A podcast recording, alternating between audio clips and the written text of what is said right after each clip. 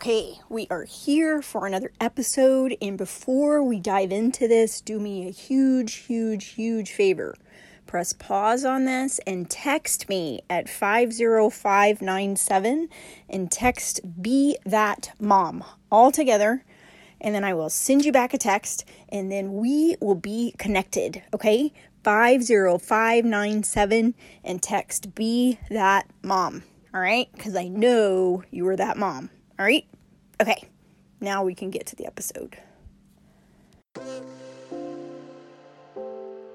Welcome to your source for tips, tools, and support to help you be that mom that is tuned in and proactive for yourself, your family, and for the wild ride of raising kids in this digital age. Inspired by a mother's love with a relatable, real life, proud to be that mom flair. This is the Be That Mom movement with your host, Dolly Denson.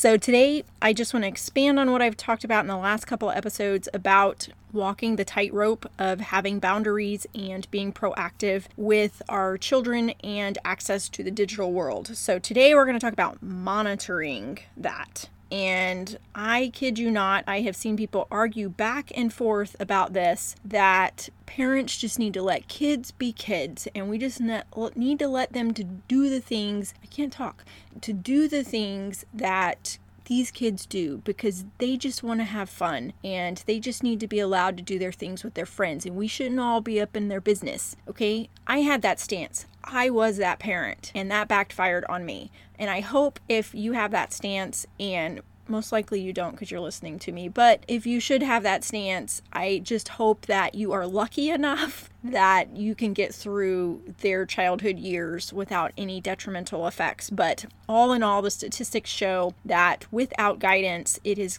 becoming more and more harmful to our children to not have some sort of censoring and monitoring and guidance with us. So, let's talk about five things that you can focus on as far as monitoring goes and to help you navigate this. Okay, so the first thing is set up app download approval on their device if they are using a device.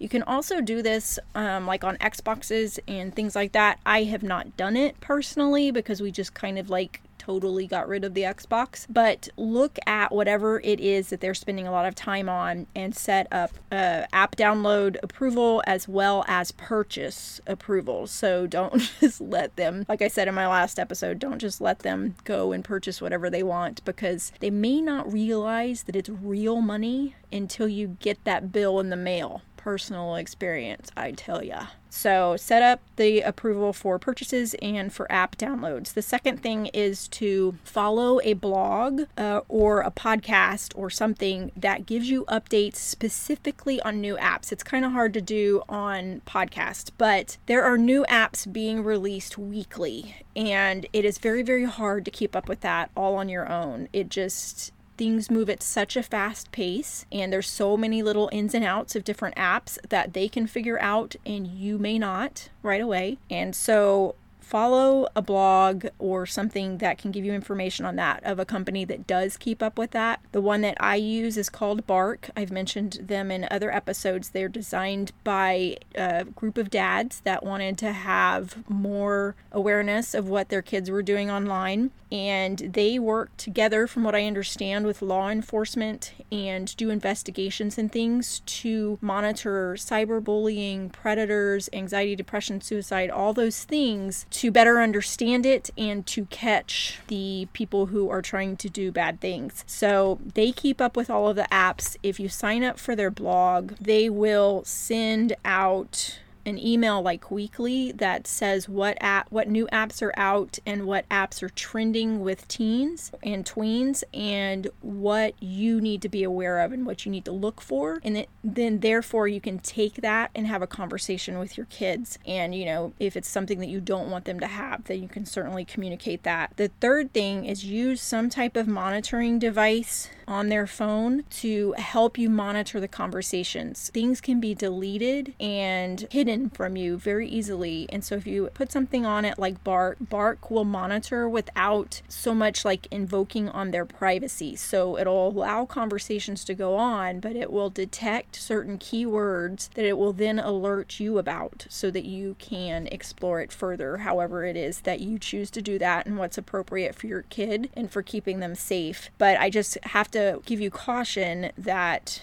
there's no way for you to monitor it all on your own. And if it gets to a point to where your kid is nudged into doing activities that they know you are not going to approve of, they are very good at hiding these things. So I would install something like that. The limitations with that is that some of the apps do not allow monitoring of certain parts of their apps. Two big ones are Snapchat and Instagram. It will monitor the activity around these things, but it cannot monitor the messages that go back and forth. And that's really where the danger lies with these two apps because that's where predators go. That's where things happen, like drugs being sold and different things like that, will happen in the messages of these apps. And so you need to make a decision as a parent whether or not your child can have these apps and then keep the lines of communication open with them, monitor it as you see fit in order to keep them safe. There are other types of monitoring devices in addition to the ones that actually install onto their phone and their computer. There's also ones that you can put on your Wi Fi at home. So it's like a filter on your phone. You know, like when you work at a place uh, that has internet access, but you try to go to a certain site and it blocks it. Well, there's devices that you can use at your own home that will block certain things like that so that anybody that's using the Wi Fi for those types of things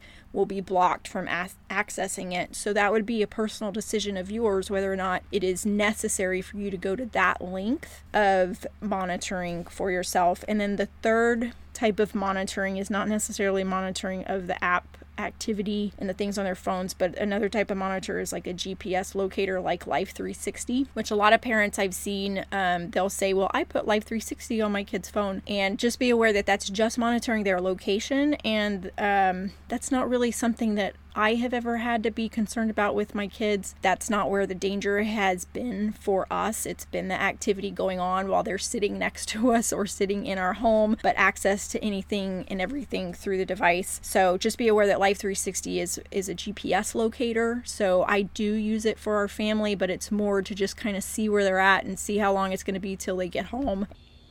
Hey, before we finish this off, let me just stop this for a second and say if you have felt overwhelmed as a mom, if all of the things that we are trying to keep up with in this digital age are getting to be too much, I want to give you a little secret of something that I have been using for a while and highly, highly, highly recommend as a natural source of relief from this struggle, and that is mysoulcbd.com.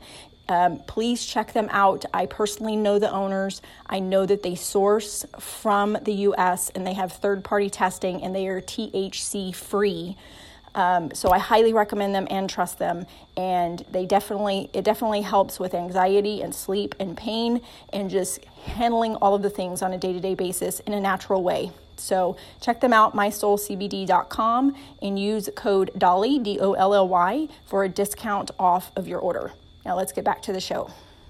And then the fourth thing that I want you to think about with monitoring is discussing this and getting the parents of their peers on board with awareness and setting boundaries and having communication and monitoring because the greatest difficulty that we had when we were trying to make proactive changes when we saw that there were things going on that we did not want to continue was that our child's peers, parents, had no idea, and also some of them refused to do anything about the activity. So it's kind of like we can't let our child be in the presence of peers that their parents don't care. So it's basically like you need to have a unified stance with the parents of these other children, or they're not going to be allowed to hang out with each other type of situation. And then the last thing is have support with this. You need to have, in addition to the communication with your child, you need to have support. Like if you have a spouse, need to be on the same page with this, and most certainly join the Be That Mom movement with us and with me, if you just want to connect with me or if you want to join our community, we help each other. I have other moms that are in our community with us that have very, very very similar struggles to me, and they can come on and vent and share what's going on, and we can help to problem solve together. And I think that's so, so very important in parenthood and just our overall path as moms is that we need to do this together. We need to quit thinking that we are alone in this and that our struggle is unique and that we have any shame around it. And I will say that when I first started kind of coming out with what we were struggling with, other people on social media reached out to me with very, very similar stories or stories of hope and um, gave me tips on where to go. Other ones were very much in the thick of it with me. Other ones were just starting out and were looking for advice. And so that's where this whole movement came about. That's why I decided to do this podcast because so many of us moms think that we're alone in this and we need to create a unified front with each other and support each other because these children are our future. And we need to create a solid foundation that starts with us being healthy and proactive for ourselves and then that with that we can help build them up and nudge them in the direction that we want them to go, not in a direction that is not ideal and not what we dream for our children. So I hope you will take these five tips and run with them. Let me know if this is helpful. As always, connect with me and let's chat. And um, I will see you in the community. Have a great one. Okay, before you run out of here, I just want to tell you that if you are looking into wanting to do something with Bark that I've mentioned in this show, please check out their website at bark.us and use code Be That Mom for a 20% discount off of your membership for a lifetime. And also, please check out my link that I share in the show notes for Circle, which is a way for you to monitor screen time and to shut down screen time in your home from your mobile device. When it is time for them to be off, you can shut them down. So please check out my link for a discount on that. Thanks for tuning in. Being that mom isn't easy, but together we can be that mom strong. Don't forget to leave a review, connect on social, and join Dolly's free community. Till next time.